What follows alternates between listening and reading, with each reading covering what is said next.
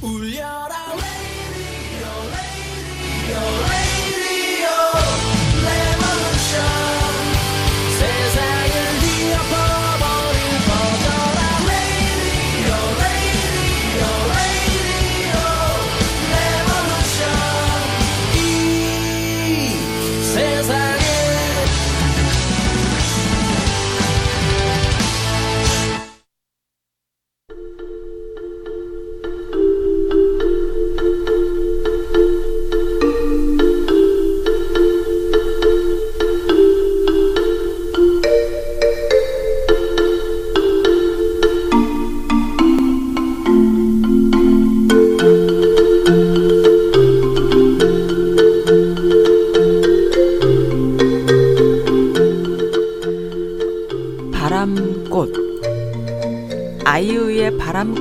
바람꽃 들려주세요 하시면서 주신 사연은요 바람꽃이 되고 싶어요 바람 불면 피었다가 지는 바람 불면 어, 네 바람 불면 피었다가 지는 나의 인, 인생이 이렇게 속절없이 왔다가 가는 것인데 가볍다 가볍게 피었다가 가볍게 떠나는 삶의 무게를 가벼이 여기며 부담 없이 살고 싶네요.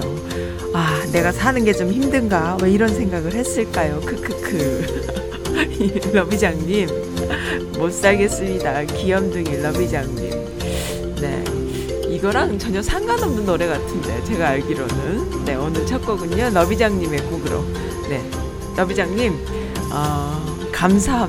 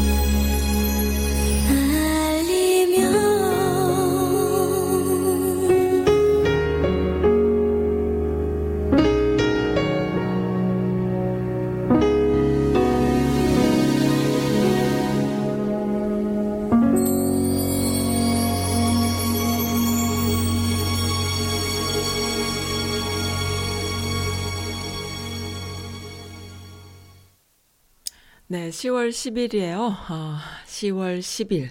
아이고, 이게 지금 엄청 괜히 내려가 있었구나. 어쩐지 이렇게 모니터가 안 되나 했어요. 또 이거 꼬마 녀석들이 와갖고 주다 만졌나 보다. 잠깐만요. 확인한다고 했는데. 아, 아, 아, 들리십니까? 너무 큰가요? 네. 어, 웬 꼬마 녀석들이냐 하면, 제 스튜디오에서, 어, 우리 아이들, 이 동네 아이들 다 불러다가 여기서, 어, 아주 그냥 신나게 놀았거든요. 신나게 놀았답니다. 아주. 그, green screen이 있어요. 아, 사방으로 제가. green screen 이렇게 조그맣게 해놓으면 재미없잖아. 크게 사방으로 둘러놓고서는, 어, 거기서 이제 그 모니터로 바로 백그라운드를 이렇게 스크랩 그래픽으로 넣어서 자신들이, 어, 이렇게 보기에는 green screen인데 화면상에는 아주 자기들이 좋아하는 애니메이션이 막 들어가요. 마인크래프트도 나오고 막 애니메이션들이 나오니까 좋아가지고 막 너무 행복해 하더라고요. 그래서 그 다음날도 또 오고 또 오고 계속 와서 그거를 해달라는 거예요. 비디오를 찍고 싶대. 내가 또 비디오를 찍어가지고 다 돌렸거든요, 아이들한테. 너무 좋아하는 거예요. 아, 그래서 이거, 이거, 이거 뭐 만지지 말랬는데 막 만졌구나. 아, 몰랐습니다. 오프닝, 어, 어디 벨, 레벨이 완전히 그거 됐었을 것 같은데요. 뭐 어쩔 수 없습니다. 방송 사고입니다. 네, 재밌었어요. 음. 10월 10일 벌써. 와, 이제 개국 2주년이 어, 11월 1일이거든요. 두 번째 생일입니다. 선즈라디오가 이제 2년 된 날이에요. 뭐 힘들게 힘들게 뭐 펑크도 난 적도 있고 뭐 어쩌고 저쩌고 하면서 여기까지 왔는데요. 야, 이제 명실상부 이 워싱턴 수도권 지역에서 물론 뭐 뉴스레터라던가 여러 가지 다른 온라인 SNS, SNS 상에서는 이제 다른 지역 또 한국까지도 쭉쭉 나가고 있긴 하지만은 그래도 이제 인지도 로 봤을 때 이 명실상부 이 워싱턴 수도권 지역에서 선즈 라디오 음 이제 누구도 건들 수 없는 아 제가 좀 분노가 있어요. 뭐냐면은 어 그냥 혼자 하고 말지. 최소한 혼자서 할 수 있는 동선을 만들기 위해서 엄청 노력을 했답니다. 매의 눈으로. 그리고 이 미국에서는요, 어, 어떤 작은 이벤트만 가도요, 굉장히 저는 그런 생각이 들어요.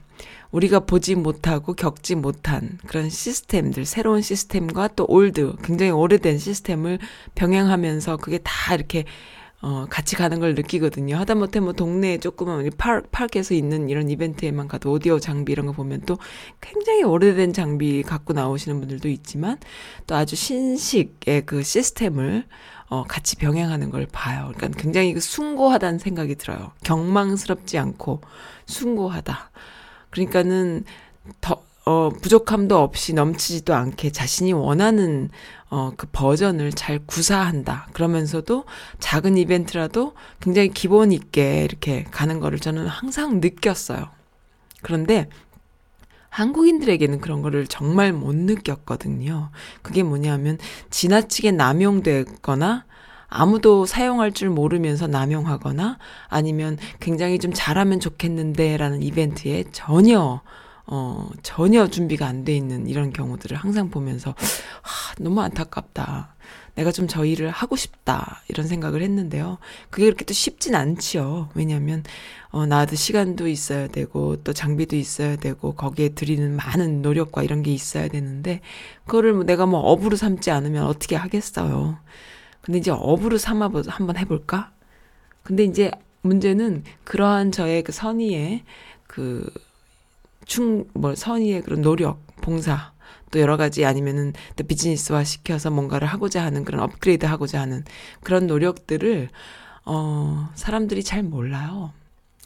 뭔가 아쉽다라는 건 알면서도 잘 모르고, 그리고 누군가가 잘 몰라도 큰 소리 치는 사람 하나가 있으면은, 어, 그 사람이 또 막 다 가는 줄 알고 이러는데, 그게 그런 게 아니거든요. 이제 완전히 세상은 바뀌었어요.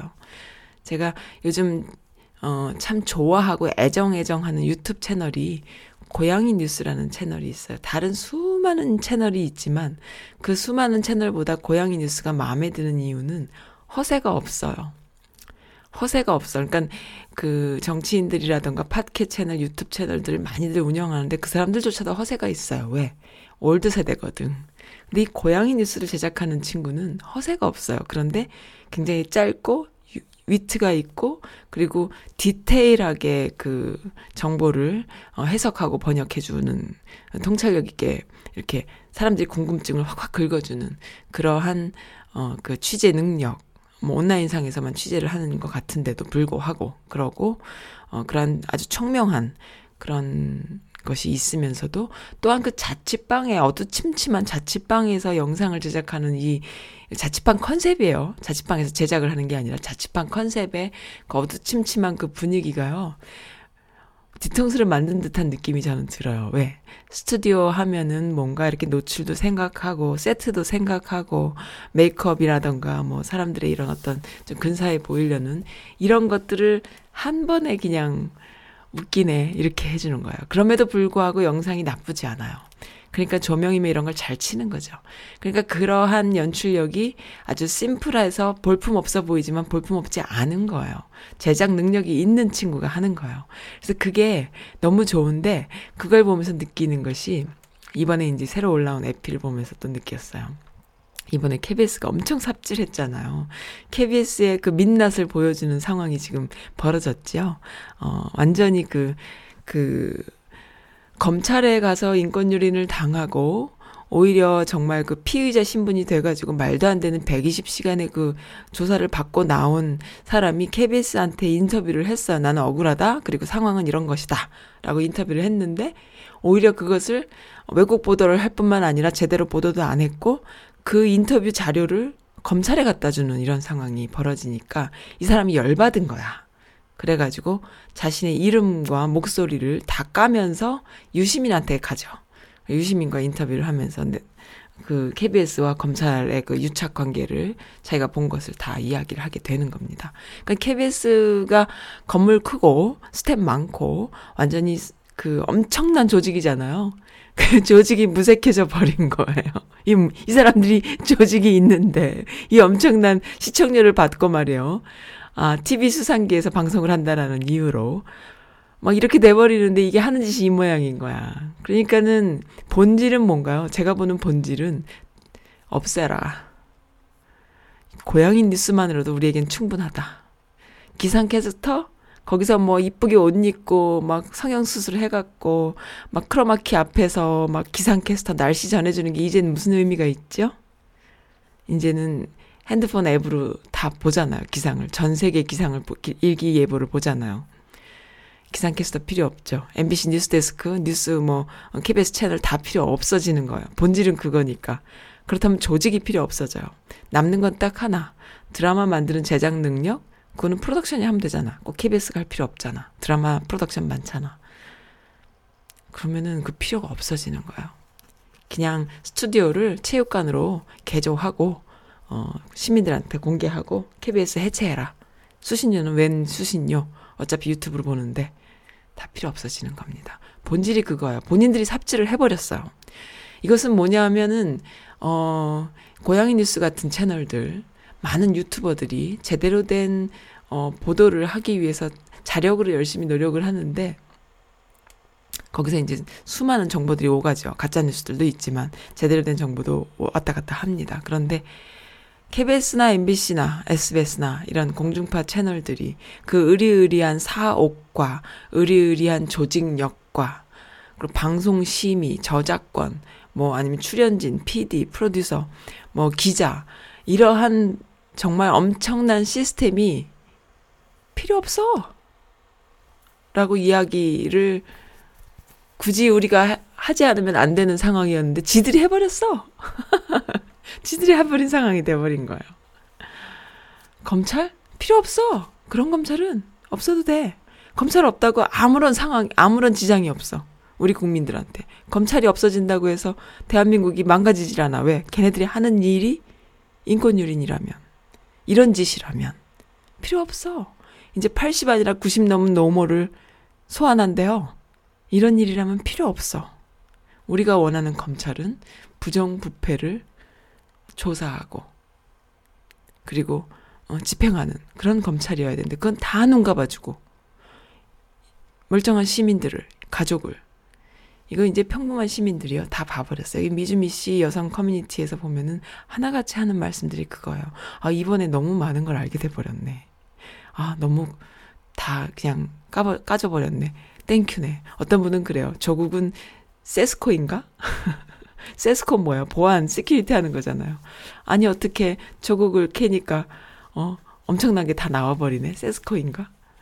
security인지 바퀴벌레인지 모르겠네요. 가, 급 갑자기 헷갈리네. 어쨌든 어, 세스코가 뭡니까? security인가요? 아니면 바퀴벌레 security인가요? 인간 security인가요? 뭐 그것도 헷갈립니다. 모르겠어요. 그렇게 돼버렸어요. 상황이. 고양이 뉴스 좋습니다. 그리고 이제 뭐 얘기하면은 뭐 코미디어 갖고 너무너무 많은데 본인들만 모르고 있어요. 본인들이 가짜 뉴스 막 생산하다가 자신들이 그 뉴스 보면서 막 이렇게 만족하고 어, 그 뉴스 보면서 속아 넘어가 가지고 여론을 읽지 못하는 이런 상황들로 또 가고 있는 이런 웃기는 코미디 같은 시츄에이션이어 가지고 아, 참 재미있습니다. 네, 그래요. 그래서 아, 네, 한글날 방송했어요. 또 크레이지 마미님께서 오랜만에 남겨주셨어요. 어, 어제 짜 방송 들으시고 한글날. 오, 써님께서 한글날 기념 방송을 하셨네요. 몰랐습니다. 요즘 제가 한글 학교에서 봉사하고 있거든요. 그래서 한글날 행사를 지난주에 했답니다. 어, 방송 잘 들을게요. 어, 킹왕짱 섭외력이세요. 이정실 회장님 영상도 펌질 많이 했어요. 어, 늘 그 자리에 있어 주셔서 감사합니다. 생방을 요즘은 잘 못 듣지만 팟캐는 언제나 온입니다. 조용한 게시판에 자주 올게요. 검찰 수호 아니 아니 조국 수호 검찰 개혁. 아유 실수할 뻔했네요. 조국 수호 검찰 개혁. 요 마지막에 요 조국 수호 검찰 개혁, 언론 개혁. 요러한 멘트들은 이제 습관적으로 어, 미씨분들께서 써주는 멘트인 것 같아요. 사방이 다 그래요. 뭐, 속풀이 하다가도 맨 밑에는 조국 수호 검찰이요. 너무 웃기죠? 개념 미씨분들, 아, 너무 멋지십니다. 제가 이래서 선수 라디오, 어, 하는 보람이 있어요. 너무 감사드려요. 네. 어, 네, 크레이지마미님, 그, 김영기 교수님이요. 음, 저지 워싱턴대 김영기 교수님. 제가 방송에서는 그런 얘기가 안 나왔는데요. 어, 교수님과 이야기하면서 이제 점심 식사를 또 직접 차려주셨어요. 그래서 맛있게 먹었어요. 집을, 어, 교수님 댁에 이렇게 갔는데, 그 댁, 그 집이요. 40년을 그 집에서 사셨대요. 그 워싱턴의 그 정말 부유한 동네예요. 맥클린이라는 좋은 동네에 single house인데 굉장히 오래된 어, 동네예요. 근데 너무너무 집이 깨끗하고 고, 그 고풍스럽고 앤틱 등, 그러니까 본인들의 그 삶의 흔적이 남아 있어서 그것이 앤틱이 된 그런 시츄에이션이에요. 근데 정말 너무너무 아름다운 집이었어요. 그리고 깔끔하고 깨끗하고 우아하고 그리고 역사가 그대로 묻어 있는데 그 역사가 참 멋있구나. 라는 거. 어, 정말, 정말, 정말 멋있었어요. 그리고 이제 남편분께서 프랑스인이세요. 그러셔서 그 교수님께서 그렇게 말씀하시는 거예요. 어, 나는, 어, 인생이 재밌을 수밖에 없지. 왜냐하면 남편은 프랑스인이고 나는 한국인이고, 어, 서양과 그 동양을 오가는데 둘 다 인문학 쪽이니까 어딜 가도 아는 게 많잖아. 주소 올 곳도 많은 거지 하시면서 뭔가 이렇게 재밌을 수밖에 없지 이러시는 거예요. 그런 말씀들이 너무 귀엽고 어, 또 예뻐 보였어요. 제, 제 마음에는. 어, 너무너무 소녀처럼 아름다우신 분이셨어요. 말씀 하나하나. 이제 곧 영상도 어, 나갑니다. 그래서 이 라디오를 팟캐로 이렇게 들어주시는 애정애정 해주시는 청취자분들 이외에 어, 또 이렇게 쉽게 쉽게 접하는 유튜브 채널로 이렇게 볼 수 있는 홍보물 중심으로 이렇게 네 이정실 그 정대위 회장님의 영상도요. 어, 정말 제가 심혈을 기울여서 만들었어요. 왜냐하면 그게 뭐, 어, 약간 엇버전 되게 제가 만들었거든요. 왜냐하면, 왜 그렇게 만들었냐 하면,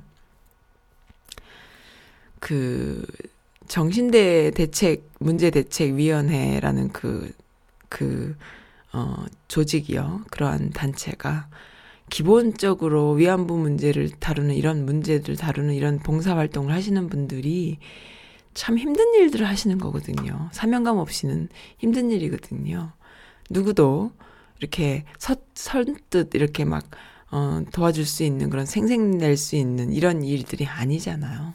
그러다 보니까는 일이 심플하고 어, 굉장히 힘든 일들이세요. 이런 분들을 화려하게, 멋지게 해주고 싶었어요. 그래서 그런 영상을 한번 만들어야겠다 생각했는데, 참 멋지게도 이 회장님이 너무 멋있는 분이신 거예요. 내가 허, 한눈에 싹 반했어요. 사실은 지난번에 한번 뵀을 때 한눈에 반했는데 그 서, 설레는 마음을 제가 표현은 못했죠. 근데 이번에 인터뷰하면서 제가 이제 정말 빠져들었습니다. 너무 이런 분 너무 멋있어요. 저는 이런 여성들을 보면은 야 멋지다 이런 생각이 들거든요. 너무 멋있어. 근데 게다가 또 털털하신 성격이 더 멋있는 거예요. 이제 인터뷰를 정작 하면서 제가 그 전에 기존에 이제 이분의 인터뷰를 인, 인터넷상에 이렇게 찾아보니까 이렇게 그 정대위 회장님으로서 이벤트 중심, 어떤 이벤트 뭐 집회라던가 어떤 뭐 위안부 할머님들이 오셨다라는 건 유엔에 뭐 어쩌고 저쩌고 이런 여러 가지 그 이벤트, 큰 이벤트, 작은 이벤트, 그 이벤트 중심의 인터뷰 밖에 없, 지나가는 인터뷰 밖에 없는 거예요. 그리고 이제 그, 예, 그런 거밖에 없어요. 그래서, 아, 이건 좀 아니다.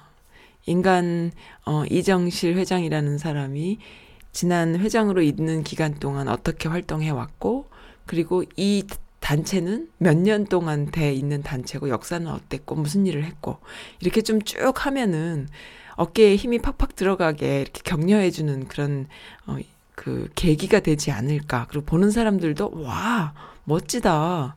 어, 정대위라는 조직이 이런 거였어. 이렇게 멋진 사람이 이런 활동을 했어.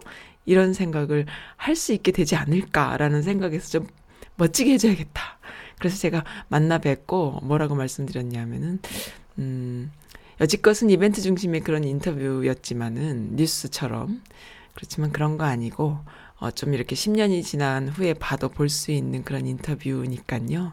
어, 좀 편안하게 해주세요. 라고 말씀을 드렸답니다. 그랬더니 거기에 맞게 정말 그렇게 해주셨어요. 너무너무 좋았어요. 그래서 그거를 좀 이렇게 CG도 넣고 하느라고 제가 사실은 CG 같은 거 잘 못 넣거든요. 왜냐하면 어 이렇게 예쁘게 만드는 걸 잘 못해요. 그냥 터프하고 어 이렇게 그렇게 만드는 걸 잘합니다. 그러니까 CG 이렇게 아기자기하고 예쁘게 이렇게 못해요. 근데 남성분들도요, CG를 잘 넣어서 예쁘게 만드는 걸 잘하는 분들이 많이 있잖아요. 근데 저는 잘 못해요, 그런 거를. 근데 이제 좀 해보고 싶어서 시도를 했, 했어요. 그리고 조금 지나서 조금 더 이제 skill이 생기면은 좀 더 예쁘게 하지 않을, 않을까. 저도 이제 좀 이렇게 예쁘게 한번 만들어 보자. 이런 생각이 들어서 시도했던 건데, 반응들이 참 좋았습니다. 어, 그리고, 어, 이정실 회장님도 참 좋아하셨고요. 주변 분들도, 와, 너무 좋아요. 이렇게 해주셨고, 또 페이스북, SNS 상에서도 반응이 참 좋았고요. 감사드립니다. 너무 좋았어요. 그리고 지금 이, 어, 네, 펌질, 잠깐만, 여기 또 내가 이거, 어. 네, 이정실 회장님 영상 펌질 많이 했다고 해주셨네요. 크레이지맘미님 감사드립니다. 뭐 이래 보람이에요. 저도 또한 어떻게 보면 봉사거든요. 봉사적인 마음, 마인드가 없이는 불가능한 일이에요. 이 일이. 어, 봉사정신이 없이 하면은 그냥 채우기식이겠지요. 카메라 앞에 가갖고 그냥 그 분량 채우기식이겠지만 저는 그렇게 안 해요. 그러니까는 굉장히 그 밤새 가면서 어떻게 하면 좀, 어, 멋지게 좀 할 수 있을까. 이런 일 하시는 분들은 멋진 분들인데, 막 이런 생각에서 하게 된 거고. 또 하나는 그 영상 보면 나오지만요. 저도 이제 배운 거거든요. 어, 그전에는 몰랐던 일이에요. 그러니까는 무슨 생각이 들었냐면 이렇게 학문적으로 연구하고 또 이 일에 몸담고 열심히 하시는 분들의 이야기를 이야기는 근거가 있게 얘기를 해주시잖아요. 그냥 뭐 카더라가 아니잖아요. 그리고 뭐 그런 것 같아가 아니라 그런 거야. 어, 내가 공부해 본 바로는 근거들을 막 이렇게 제시해 주시면서 이야기를 해 주시잖아요. 왜 위안부 문제가 어, 해결돼야 되고 어떤 분들은 그래요. 할머님 분들 다 돌아가시고 나면은 일본 애들이 사고 안 하고 배째 배째 하면은 이 문제는 흐지부지 되는 거 아니야? 계속 이렇게 하는 게 이유가 뭐야? 어, 정말 일본 애들은 그런 게 없고 할머님들 나이는 너무 연로하시고 그때 되면 문제가 끝나잖아. 이렇게 생각하시는 분들이 참 많잖아요. 근데 그게 아니다라는 근거를 말씀을 해 주시잖아요.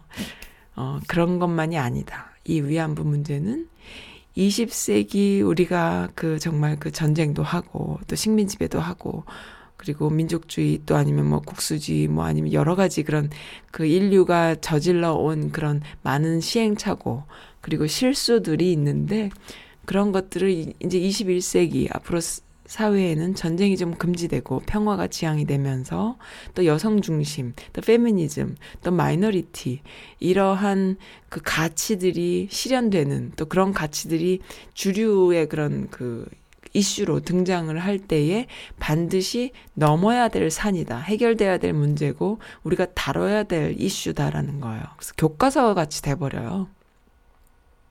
과거에 저지른 일에 대한 교과서에 나오는 항목이 돼버리는 거예요. 그리고 이것을 어떻게 해결했느냐가 앞으로 우리 미래에 아주 큰 그 가는 길이 되는데 이게 해결이 안 되면은 갈 수가 없는 거예요. 발목이 돼버리는 거예요. 그래서 모든 역사, 뭐 여성학, 미술학, 또 뭐 여러 가지 인문학, 또 뭐, 뭐 종교학 등등에서 다 다루는 어떤 항목이 되고 카테고리가 되고 많은 거예요. 그래서 어 그런 차원에서 이것은 너무나 큰 이슈이기 때문에 우리가 단순히 일본과 한국의 문제, 할머님들 돌아가시면 끝 이런 차원이 아니다라고 이야기를 해주시는데 저 감동받았잖아요. 진짜 멋졌어요. 멋지셨습니다. 이정실 회장님.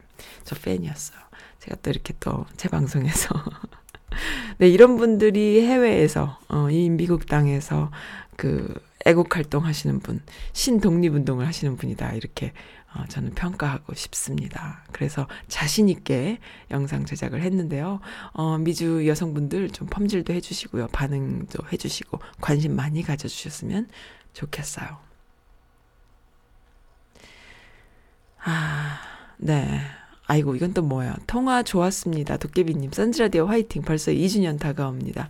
네, 맞아요. 누구보다 도깨비님께서 저에게 든든한 후원자이시지요? 네, 도깨비님은 뭐, 저에게 가장 오래된 애청자라고 할까요? 제가 그 한 10년 전이에요. 우리 아이 낳기 전이니까. 10년 전에 처음 라디오라는 것에 지금과 별반 다르지 않아요. 컨셉은, 컨셉도 똑같았어요. 똑같은데, 음, 그때는 팟캐스팅 유저가 없어서, 그, 제가 이렇게 다시 듣기 서비스를 아무리 해도 팟캐로 유저가 없으니까 이게 안 되는 거예요. 근데 도깨비님은 그때도 팟캐를 아셨죠. 그래서 저에게 피드백을 주셨던 몇 분, 여러분들 중에 한 분이신데, 어, 아직까지도 연락이 되고, 제가 이제 선즈라디오 개국할 때도 격려해 주셨던 분. 그리고 어, 게시판이 썰렁하면은 오셔서 남겨주시면서 힘내라 해주시고 항상 이렇게 들어주시는 정말 애청자 분이십니다. 뉴욕주에 살고 계세요. 아마 지금쯤 도깨비님 계신 뉴욕주가 좀 많이 추워서 추위를 많이 타시는 도깨비님께서 또 어, 긴장해야 되는 곧딱그 순간이다 이렇게 생각이 들어요. 네. 저도 좀 그렇고 여기는 근데 거기만큼 춥지는 않은 것 같은데요. 도깨비님 또 와주셔서 감사하고요. 이거 뭐예요? 저희가 못 봤습니다. 어, 띨띨에서 재밌는 영상 하나 올려요. 최욱장 이렇게 하셨는데요.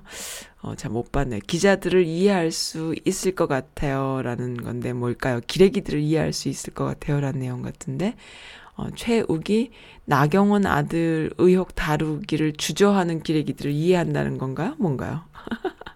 뭐 고소고발 남발하니까 입막음이 돼서 그러는 거 아닐까 싶기도 한데 음, 저는 그런 생각 들어요. 기레기들 요즘 이렇게 막연히 생각할 때는 몰랐는데, 이렇게 좀 감정이입을 하면서 이들이 하는 짓거리들을 이렇게 들여다보니까는 이 사람들도 사람들이고, 또 이 사람들이 거, 그 안에서 패거리들을 지어가면서 누구를 왕따를 시킬 텐데, 그 서지영 검사나 이문정 검사 같이 그 검찰계에서 왕따가 돼서 스스로 그 왕따를 감수하면서 살 용기가 있지 않는 한 기자들 안에서도 분명히, 어, 쟤, 나, 제, 제 왕따야. 이렇게 되면은 자기들끼리 그 패거리를 지어서 검찰과 유착돼 있는 언론 환경에서 서로 정보를 주고받아서 네트워크 있어가지고 서로끼리 먹고 가는 이런 상황에서 그러니까 본인이 취재한 기사를, 기사를 쓰는 것이 아니라 서로끼리 카더라로 막 주고받는 기사를 어, 조금씩 버전, 뭐 주어 동사 바꿔가면서 버전 바꿔가면서 이렇게 기사를 메꿔 나가는 상황이 되잖아요. 그런 데서 거기서 왕따가 돼버리면 안 되니까 아마 아무도 하, 말을 못하고 함구하는 이런 상황이 아닐까 그렇게 돼요. 너무 심각한 상황으로 가면은 그게 자정 능력을 발휘하지 않을 수가 없게 되는 거죠. 본인들이 심각한 상황으로 몰고 간 건 본인들 탓이에요. 뭔가 다양하고 뭐 변화하고 다른 것 다른 어떤 변화나 다양성을 흡수할 수 있는 그런 문화여야만 어, 살아남지요. 자기들끼리 끼리끼리 모여서 지들끼리 유착돼 있어서 어떠한 변화나 다양성도 어 그 흡수할 수 없고 받아들일 수 없는 곳은요. 자멸할 수밖에 없는 거예요. 근데 기자 가 그랬다라는 거. 그래서 요즘 보면은 왜 그 부산 MBC, 안동 MBC, 뭐 또 광주 뭐 이런 지방 MBC 계열사들이 막 이렇게 공정 방송을 하잖아요. 그들이 왜 그런 줄 아세요? 그 유착에서 벗어나 있기 때문이에요. 서울이 아니어서 지방이어서. 그래서 옛날에는요, 옛날에 한 20년, 30년 전만 해도요, 지방 MBC, KBS들은 서울 MBC, KBS에 그냥 먹고 갔죠. KBS는 어, 지방 KBS랑 같은 회사예요. 그래서 발령도 막 따로 이렇게 막 같은 회사, 같은 계, 계열사도 아니야. 그냥 같은 한 회사야. 그래서 그냥 이렇게 좌천될 수도 있고 뭐 이렇게 승진해서 서울로 갈 수도 있고 이런 회사였어요. 근데 MBC는요. 다른 회사예요. 근데 지분만 서울 MBC가 많이 가지고 있는 거예요. 주식회사인 거죠. 그래서 다른 회사기 때문에 지방 MBC에서 뽑은 그, 어, 그 직원들은 서울로 갈 수가 없어요. 그리고 서울 MBC에서 있는 애들이 지방으로 좌천도 될 수가 없어요. 완전 다른 회사예요. 근데 지분만, 어, 서울 MC가 가지고 있기 때문에 실제로 회사 사장은 서울이고 이랬던 상황들이죠.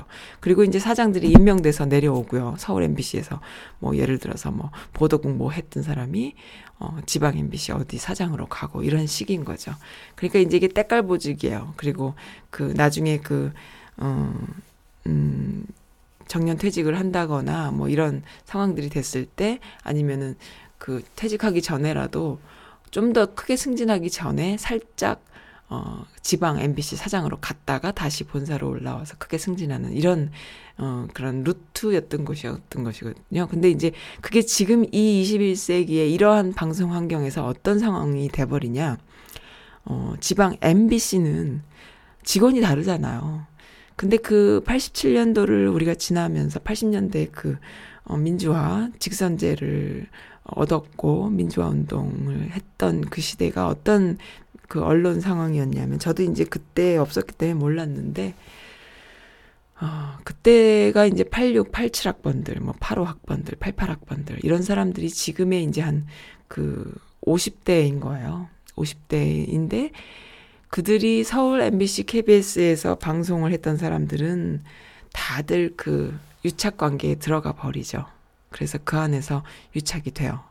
그런데 지방 뭐 KBS는 뭐 한 회사니까 뭐 모르겠는데 MBC 같은 경우에는 그 당시에 있던 사람들이 지금 50대면은 부장급 국장급이 돼 있잖아요. 부장급 이상이 돼 있는데 그런 사람들이 서울하고 유착이 없는 그러니까 쉽게 말해서 처음에 입사할 때는 어 그 위에 기라성 같은 선배들이 다들 그 전두환과 박정희의 그 어, 상황에서 그 유신을 아주 잘 그러니까는 땡전 뉴스도 제작하고 그리고 그 음. 유착 관계에 있던 선배들 밑에서 자신들은 운동권이고 민주화를 외쳤지만 일단 언론사에 입사를 했는데 들어가 보니 정말 별것도 아닌 회사인 거야. 근데 때려칠 수는 없고 계속 가고 이런 상황인데 거기서 이제 그 땡전 뉴스와 비슷한 상황을 기장 계속 버티기 하면서 온 거죠. 근데 이제 이게 노처 참여정권 지나고 어. 그 10년의 민주화 시대를 겪었을 때에 아마 왕성하게 그 보도를 어, 했을 수 있었을 거예요. 근데 떡하니 이명박 박근혜가 들었으면서 다시 이제 뒤집어지는데 어, 자신들은 정말 회사를 문을 닫아야 되나 때려쳐야 되나 이런 상황이 된 거죠. 누구도 그 보도력이라고 볼 수도 없는 측은한 그런 기사를 그런 분량을 채워 나가고 있었던 사람들인 거죠. 솔직히 말하면 9시 뉴스 1시간 중에 뭐 뒤에 한 5분 10분 어 local 방송 하면서 그 동네에서 아무도 보는 사람도 없는 뉴스를 제작하고 있었는데 게다가 어, 유튜브라는 이런 그 호구가 나타나면서 자신들의 그 뉴스는 사, 설 자리가 없이 돼버리는 건 뭐 MBC, KBS 본사도 마찬가지인데 지방은 오죽했겠어요. 그러니까 제작 능력도 개인 유튜버만도 못한 이런 걸 제작하고 있으니 얼마나 본인들이 struggling 했겠습니까. 근데 이제 조직을 벗을 수는 없고 그만둘 수도 없고 정말 유치해지는 상황이 가는데 아, 그렇다고 뭐 방송 장비며 뭐 네트워크를 어, 옛날 거 뭐 80년대 90년대 걸 쓸 수도 없, 없는 거고 좋은 걸 갖다 들여 놓긴 하는데 그걸 또 이렇게 내보내는 건 결국 유튜브이고 뭐 이런 상황들이 막 이렇게 가는 거예요. 근데 이제 정작 어, 지금 이런 상황이 되니까요. 제대로 된 보도를 할 수 있는 것이 지방 MBC였던 거야. 난 이렇게 분석해요. 왜 그들이 지금 부장 국장급들인데 부장 이상들인데 어 자신들이 그 서울 MBC나 서울 KBS, 서울 SBS 또 그 수많은 기레기들 뭐 국회 출입처 뭐 검찰 출입처 갖고 있는 그 수많은 뭐 청와대 출입처 갖고 있는 그 수많은 그 젊은 젊은 기레기들과 상관없이 나이 많은 노땅이지만 제대로 된 보도를 할 수 있는 그런 정신 멘탈을 가, 갖고 있는 사람이 이때라는 거예요. 뭐 다 그렇다는 게 아니라 약간 이렇게 떨어져 나와 있는 사람들이니까. 그래서 아마 뭐 부산 MBC, 뭐 대구 MBC, 또 안동 MBC, 또 전라도에 무슨 뭐 광주 MBC 이런 데가 어, 오히려 경상도 TK인데도 제대로 된 보도를 하는 그런 시츄에이션이 지금 벌어지고 있는 거죠. 굉장히 그 주목할 만한 상황이에요. 오히려 문 닫아야 되고 없어져야 되는 1순위인데, 어, 그런 상황들이 벌어지는 거죠. 너무 재밌어요. 그래서 저는 이런 상황들을 보면 너무 웃긴 거예요. 야, 진짜 사람들이 더불어 사는구나. 죽으란 법은 없구나. 그렇다고 죽으란 법이 없다고 한들 정말 필요 없는 언론사들이 정말 또 싹 없어지냐? 없어지지도 않아. 그냥 간단 말이야. 가는데, 어, 이렇게 서로끼리 그냥 공생관계로 가는데, 이런 상황이 연출되는구나. 라는 걸 보면 너무 웃긴 거예요. 그래서, 야, 참, 재밌어요. 음, 재밌습니다. 네, 고양이 뉴스가 KBS, 어, 한테 비할 바가 아닌 이런 상황으로 가고 있는데 거기서 또 그 심플했던 그 칙칙했던 정말 크로마키 하나 뺄 줄 몰라 몰라서 우울한 조명 하나 뗄 줄 모르고 보고 있으면 우울한 그런 지방 지방 로컬 어 방송사들이 또 이렇게 공정 방송으로 가고 있는 이런 상황들을 보고 있으면 너무 웃기지 않아요? 웃깁니다. 네. 웃긴다고요? 어, 에트란타 문파님은 항상 이렇게 들어주실 때는 피드백을 주세요. 음, 예. 안 들어주실 때는, 안, 그 피드백 없을 때는 안 듣는다는 말씀이죠. 피드백 주실 때는, 어, 항상 듣고 있다. 이렇게 보시면 돼요. 아, 감사드립니다. 에트란타 문파님. 제 말씀이 맞나요? 저는 그런 거 너무 웃겨요. 보고 있으면은. 네, 그래서 이 기자들을 이해할 수 있을 것 같아요. 라는 건 제가 영상은 못 봤어요. 도깨비님이 링크해주신 영상은 못 봤지만은, 아마 뭐냐 하면은 그 안에서 나경원의 그 취재를 할 수 없고 기사를 내보낼 수 없는 상황을 이해할 수 있다. 이런, 이런 영상인가 봐요. 그 미주 여성들이 어 나경원 그 입시 부정을 지금 캐고 있지 않습니까? 이번에 그 국회에서 어느 민주당 국회의원 여성 국회의원께서 그 내용을 물론 어, 예, 그 내용에 기반으로 한 내용을 그대로 국정감사인가요? 거기서 얘기하는 거를 지금 영상을 제가 슬쩍 봤습니다. 아니, 아니 영상을 본 게 아니라 이제 그 사진이 쭉 영상을 사진 사진으로 스샷해서 올려준 걸 어떤 분이 올려주신 걸 제가 봤습니다. 참 그 멋있어요. 네, 이제는 선즈라디오의 시대예요. 근데 선즈라디오와 같은 채널이 많은 것 같죠? 많지 않아요. 선즈라디오 하나밖에 없어요. 왜? 수많은 유튜버들이 있지만 저는 유튜브만 하지 않잖아요.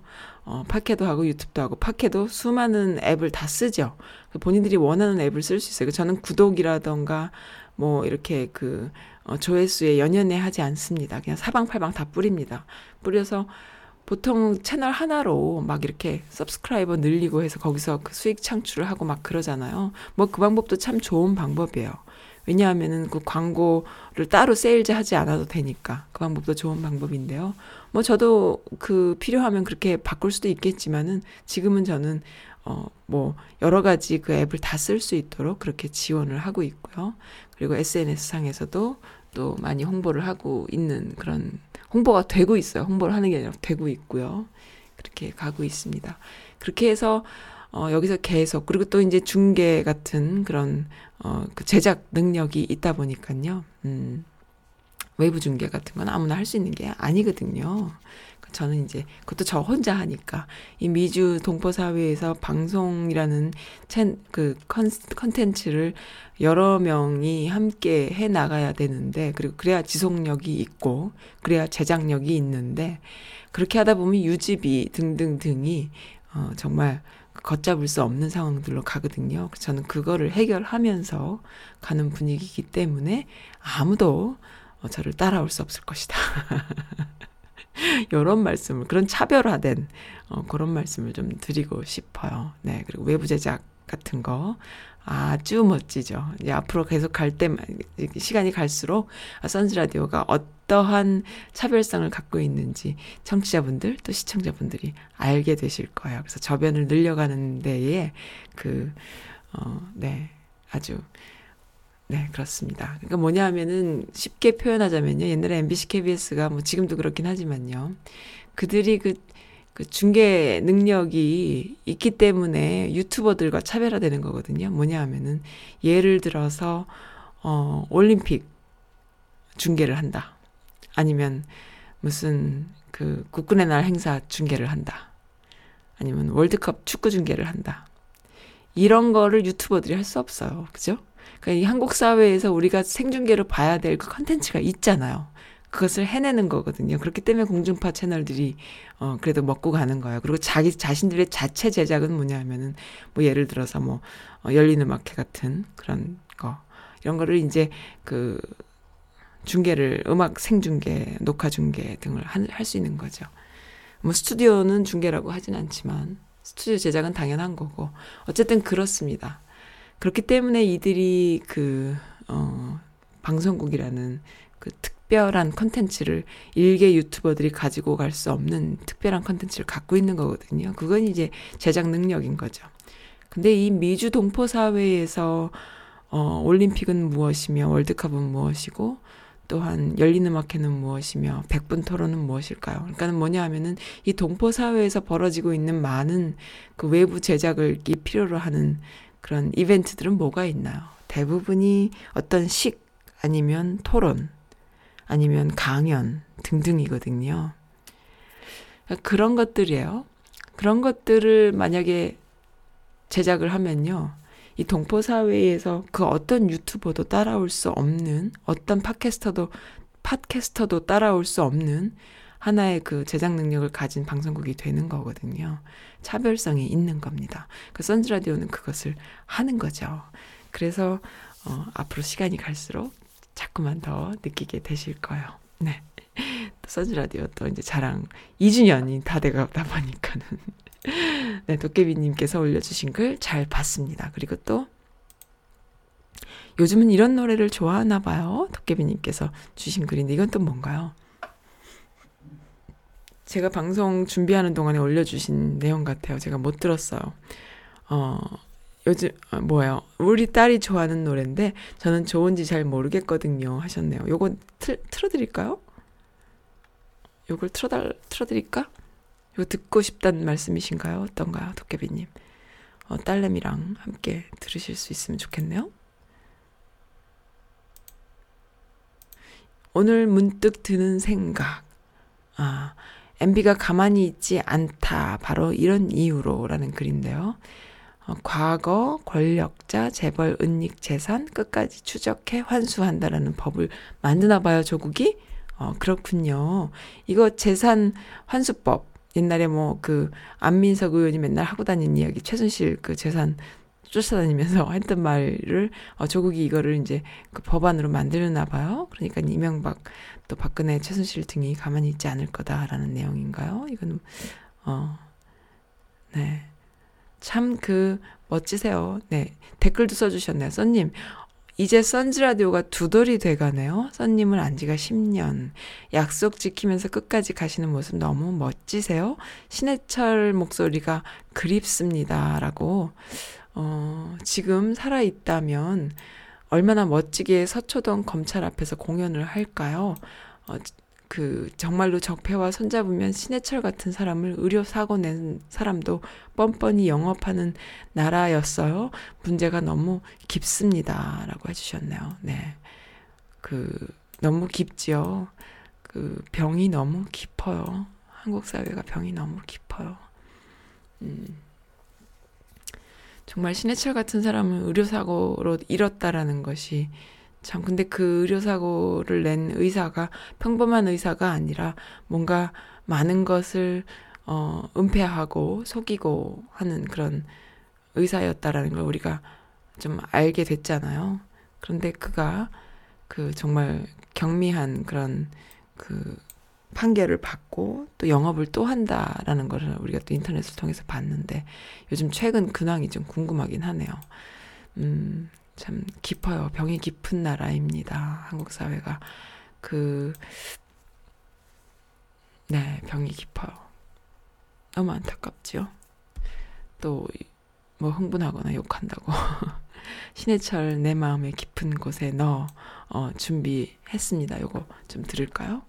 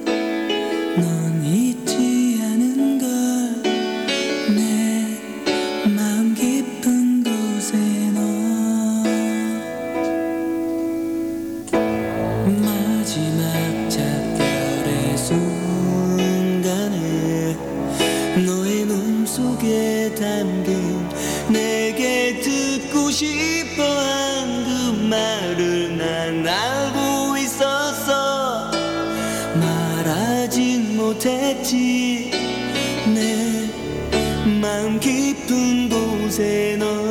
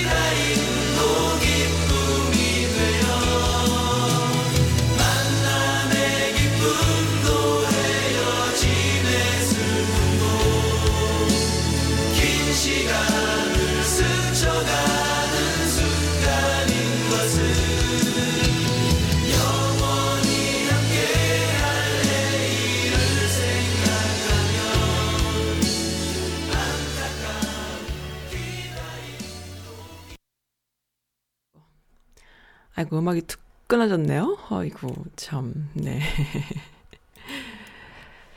남편이 매일 아침 스무디를 만들어주는데 넛을 너무 많이 넣어서 살이 쪘다고 했어, 살이 찐다고 했어요. 어, 그 후로 제가 아침 먹은 양을 줄이고, 어, 저녁도 적게 먹으면서 예전 체중을 유지하고 있는데, 남편이 아침마다 스무디 만들어줘서 살찐다고 조금 먹고 틱틱거렸는데 알고 봤더니 남편이 자기 건 안 만들고 아내 것만 만들어 놓고 출근을 하는 거였다고. 그러니까 자기 것만 만들어 놓고 남편은 안 드시고. 그러면 오히려 감동받아야 되지 않나? 근데 만들지 말라고 했다고. 어, 네. 모른, 모른, 제 고민은 제 것도 만들지 말라고 해야 되나 말아야 되나. 아, 참.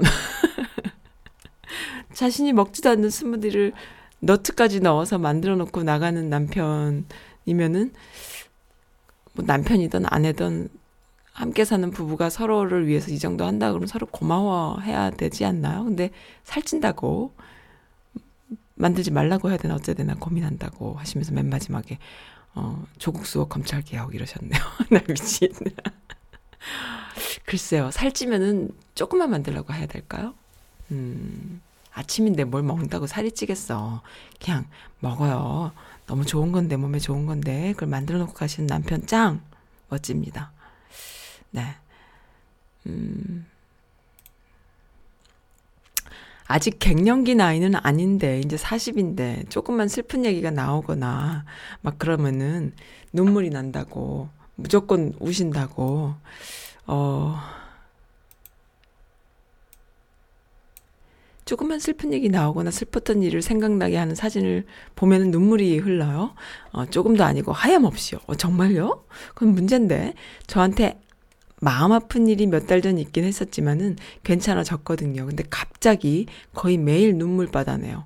제 일도 아니고 친구 엄마가 아프시다고 해도 눈물이 주르륵 흐르고 갱년기인지 우울증인지 모르겠어요. 지인들이 조금만 슬픈 얘기를 해도 1초 만에 눈물이 흘, 주르륵 흘러요. 그 외에는 일도 다니고 운동도 하고 잘 지내요. 저처럼 갑자기 눈물이 많아지신 분 계신가요? 원래 눈물이 많은 사람이 아닌데 요즘 왜 이리 눈물바다인지 모르겠네요. 라고.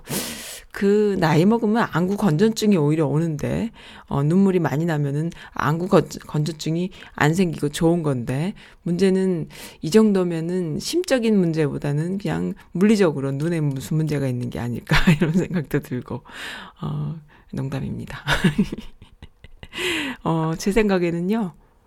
어 갱년기 시작인 것 같아요. 근데 저는 눈물은 안 나더라고. 저는 잘 안 울거든요. 어, 눈물 좀 한번 나보면 좋겠네? 그 우는 것도요, 어릴 때 난 눈물이 나지, 나이 먹어서 눈물이 축축 난다 그러면 그 좋은 거예요. 제가 볼 때는. 좋습니다. 뭐 나쁠 거 없어요. 건강하신 것 같아요. 너무 감정에 기복이 와서 옆에 있는 사람을 힘들게 하고, 본인이 너무 힘들고, 뭐 그러면야 갱년기 증상이다 하겠는데 눈물만 나는 건가요? 아니면 정말로 슬퍼서 미치도록 슬픈신가요? 음, 그, 그런 생각이 들어요. 예, 제 주변에도 갱년기이신 분들이 많이 계신데, 우리 사춘기 때, 어, 얼마나 감성적이에요. 다시 한번 느끼는 거죠. 그때의 그 감성을. 근데 나이 들어서 늙어가면서 느끼는 사춘기의 그 감성은 사춘기의 감성과는 다른 거죠. 그래서 우울해질 수 있는 거고, 어, 사춘기 때는 그런 감성 때문에 혼자 있고 싶고, 어, 그 감성으로 인해서 또 더 많은 어떤 학습 능력이 생겨가지고, 그때 읽은 책, 그때 읽은 시, 그때 이제 그 인문학 공부를 많이 해야 될 때다. 저는 이렇게 생각이 들어요. 책도 많이 읽고, 그림도 많이 보고, 뭐 시도 많이 읽고, 영화도 많이 보고, 그때의 그 풍요로운 그 감성을 충족시켜줄 만한 그 인문학적인 소양을 그때 많이 한 사람이 어, 평생 뭔가 어떤 50이 넘어서 그 자신의 그 바닥을 보여주는 그 나이가 됐을 때 흔들림 없이 가는 건데 그때 그러한 감성을 발휘하지 못하고 충족시켜주지 못하고 음, 그 성공지향적인 아니면 그 뭐라 그럽니까? 대학에 입시에 완전히 그 스포일 돼가지고 뭐 서울대 가면 땡. 뭐 이렇게 돼가지고 그 메마른 건조한 삶을 살고 부모로부터 사회로부터 굉장히 이렇게 잘한다 칭찬만 듣고 한번 혼나본 적도 없이 한번 좌절해 본 적도 없이 감성적으로 쩔어본 적도 없이 아니면 정말 첫사랑에 한번 실패도 안 해보고 영화에 정말 감정이입돼가지고 누, 우, 눈물 흘려보지도 않고 아니면 대중음악이나 이런 거에 미쳐가지고 콘서트 가서 한번 진짜 이렇게 획 돌아보지도 않고 그냥 그 어, 수능이나 학력고사에 매몰된 인간들이 나중에 뭐 사법고시 봐서 검찰 돼가지고 검사 돼가지고 지금 50이 넘는 사람들이 그 인간성의 바닥을 보여주는 일이 많잖아요. 사회적으로 성공했지만 그 사람의 깊이가 없어서 완전히 망가지는 거 많이 보지 않습니까? 조금 요즘에 그러니까 그러한 상황들인 거예요. 그래서 나는 그 50이란 나이를 되게 크게 봅니다. 50이란 나이는 성공을 하던 안 하던 그 사람의 그 바닥을 볼 수 있는 계기를 갖게 되는 시기다 이렇게 보는 거예요. 그래서 내가 조국 장관님한테 참 감사한 것이 그분이 16살에 서울대에 갔음에도 불구하고 정말 그렇게 성공지향적으로 산 사람이 아닐까라는 생각을 할 수 있는데 아닌 거예요. 참 멋진 사람인 거예요. 왜 그 결혼한 그 아내 되시는 분도 한쪽 눈을 실명한 상태에서 조국과 결혼을 하잖아요. 왜 실명했다 그랬더라? 제가 봤는데 기억이 안 나요. 그러니까 눈이 안 좋, 무슨 사고가 났었나? 아무튼 그래서 연애할 때에 조국이 본인이 그래 자기는 너무나 그 인물이 출중해가지고 주변의 사람들이 어, 잘났다 그러고 막 누군가 대시하면은 거기서 이렇게 막 그 스포일 되면은 내가 어, 걷잡을 수 없기 때문에 굉장히 보수적으로 조심을 했다라고 얘기를 하고 그리고 결혼도 너무 잘한 거예요. 너무 좋은 여성과 결혼을 한 거죠. 본인과 그 가치가 맞는 여성과 결혼을 한 거죠. 그러니까 그런 것들이 이제 토대가 돼서 어, 그 집안의 가정 환경이 우리 국민들한테 감동을 주는 거예요. 그리고 이 조국이라는 사람이 그 인간성의 깊이를 느끼게 되는 것이죠. 그런 거에서 보면서 와 참 두 가지로 나눠지는구나. 똑같이 그 성공지향적인 삶을 살았고 성공했고 어떤 사람은 뭐 사법고시 봐서 검사 검사가 되고 변호사가 되고 또 국회의원이 되고 다들 그렇게 했지만 그 안에서 인간성 없이 인간적인 깊이가 없이 산 사람과 남을 비하하고 네 자식은 안 돼. 내 자식은 되지만 네 자식은 안 돼. 네가 어떻게 감히 내 자식 에 대해서 월가월부 얘기해. 이런 마인드로 사는 인간들과 그다음에 자기 자신을 내려놓고 어 희생하면서 자신이 처한 자신이 해내야 한 할 소명을 해내는 그런 그 그것은 이제 기, 차이가 인문학적인 차이라고 생각을 해요. 그 김영기 교수님 인터뷰 하면서도 느꼈어요. 어제 방송분 뭐 라디오에 나갔죠. 그분과의 인터뷰에서도 인문학이 얼마나 중요한지에 대한 강조하셨거든요. 근데 이제 한국 사회가 인문학에 대한 그런 중요성을 너무나 어, 못 느끼고 정말 가치 없다 생각하며 살았기 때문에 대학을 갈 때도 국문과 나와 갖고 뭘 하겠어요. 영문과 나와서 뭘 하겠어요. 어? 전부 다 의사 된다, 뭐 공대 나와서 뭐 한다. 이런 사회였잖아요. 뭐, 제 친구가 그런 이야기를 하더라고요. 그, 실용음악을 아주 옛날부터 했던 아이고, 그리고 유학도 갔다 오고, 어, 아트가 어떻고, 뭐, 음악이 어떻고, 이런 삶을 살았는데, 이 친구가 나중에, 어, 나이가 40이 넘으면서 무슨 말을 하냐 하면은, 아, 진짜 그 당시에 공무원 시험이라도 친다고 난리 쳤던 친구들이 똑똑했다 이거야. 내가 뭐, 어, 내 인생이 뭐, 인생을 모르고, 세상을 모르고, 무슨 예술을 한다고, 음악을 한다고, 그러다가 지금 내가 이게 뭐냐, 이런 이야기를 하는 친구를 제가 이제 참 좋아하는 친구 중에 하나인데, 바로 그런 거예요. 그러니까 우리는 그런 삶을 살았던 거예요. 그런 사람, 삶을 살았던 친구들이 지금, 어, 그, 정말 먹고 살기도 힘들고, 뭐, 인문학이라던가 음악 예술 등이 천대받고 했던 거죠. 하지만, 21세기에 정말 이 4차 산업혁명 시대에 디지털이 주, 주류를 이루고 인간성인 인간이 해야 될 일을 기계가 다 하고 이런 상황에서 더 그것이 망가지지 않나 생각하지만 그것이 빛을 발하기도 하는 것이 지금의 지금 이 현실이다라는 것을 조국 장관을 통해서 우리가 볼 수가 있어요.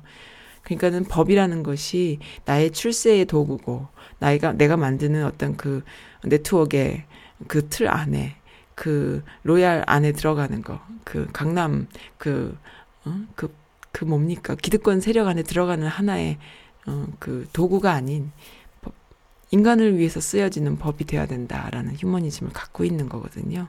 그러니까 그런 것이 더 가치가 더 크게 드러나는 그 순간에 지금 시작점에 와 있어요. 한국 사회는 뭐든지 빠르잖아요. 한국 사회가.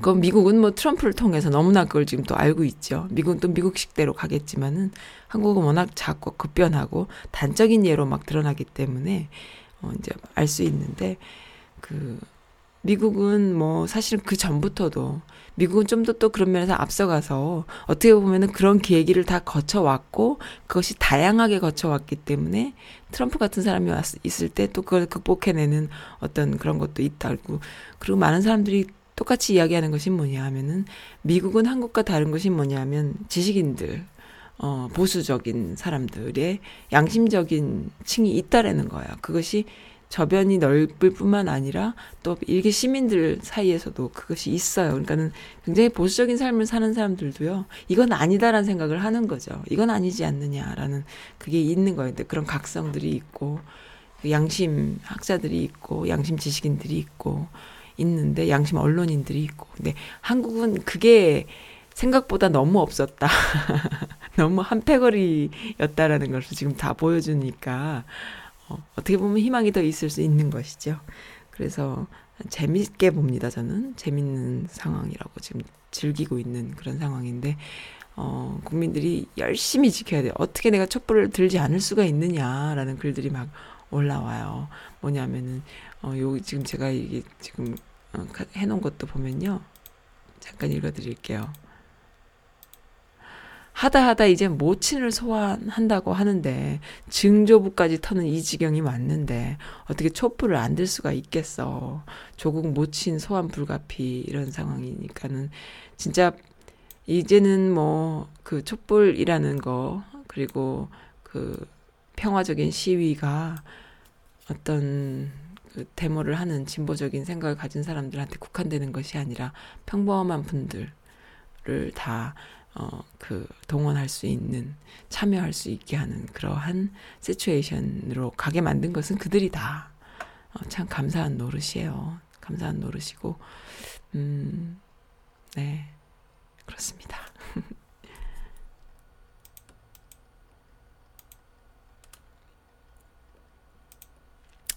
네, 미주 여성 미씨분들이 캐낸 일들 중에는 요것도 하나 읽어드릴까 봐요. 어, 그,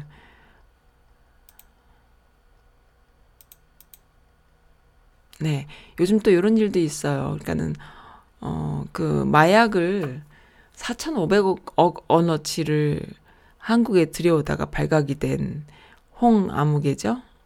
홍, 홍정욱의 딸, 홍아무개. 이, 이 마약이 한국에 있는 그 기자들이 뭐라고 했냐 하면 머리가 좋아지는 약이다라고 얼버무리고 말이죠. 음, 그리고 또 뭐 ADHD 같은 그런 어떤 아이들 치료제로 쓰이는 약이다. 이런 식으로 이제 기사가 나간 것 같은데, 어, 미국에 있는 아줌마 열받았네요. 그래서 신고했대요. 뭐라고 얘기했냐면, Office of Congressional and Public Affairs 해가지고, 핫라인, DEA와 직접 핫라인으로 이렇게 신고를, 전화번호도 떴어요. 여기다가 전화해서 물어봤대요. 그랬더니 뭐라고 답이 왔냐면 contributor다. 단순 마약 복용이 아닌 contributor다. 이건 뭐냐면 중간 중간 공급책이다. 중간 공급책인 것이 확실하다. 어떻게 이런 아이를 어 그 구속하지 않았느냐 이해가 되지 않는다라고 조사해야 된다라는 답장을 받았다고 해요. 미국의 마약 전문 뭔가요? 어피스인가 봐요, 여기가. 그죠? 제가 뭐 잘 모르니까. 미국 같으면 어떻게 됐을까요? 너무 심각한, 이런 걸 조사해야지, 검찰이. 이런 걸 조사해야지. 근데, 어, 여기 사진도 떴네요. 잠깐만 볼게요. reply가 왔어요. 음.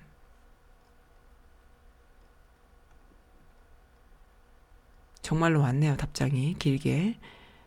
어, US Department of Justice 해가지고, 어, Drug Enforcement Administration 해서 답장이 왔는데요.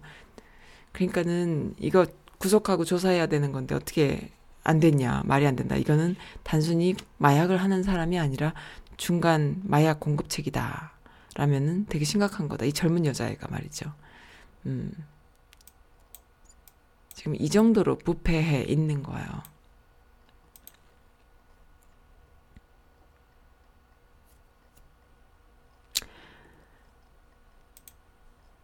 아까 음. 임재범 노래 틀어달라고요? 네, 알겠습니다. 추노꺼 제가 지금 당장 눈에 보이는 게 추노권, 추노, 낙인, 추노라는 드라마 기억하시죠? 거기에 쓰였던 노래. 네. 그래요? 잠깐만요. 제가 지금 메시지가 오니까. 에트렌타 모파님, 어, 알겠습니다.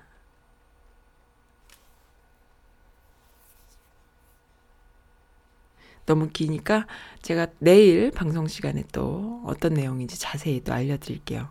문판님 감사드리고요. 에트란타 문판님 감사드리고요. 어, 그 추노의 OST 낙인 예, 엔트레타 문판님의 신청곡이에요. 임재범이 부릅니다. 요 곡 마지막으로 오늘 마치겠습니다. 감사드립니다. 함께 해주셔서 감사드립니다. 문판님 감사드리고요. 러비장님 감사드리고요. LA 친구님도 감사드리고요. 그 다음에 여기 게시판에 도깨비님과 어, 크레이지마미님 감사드립니다. 내일 뵙겠습니다. 내일 뵙겠습니다.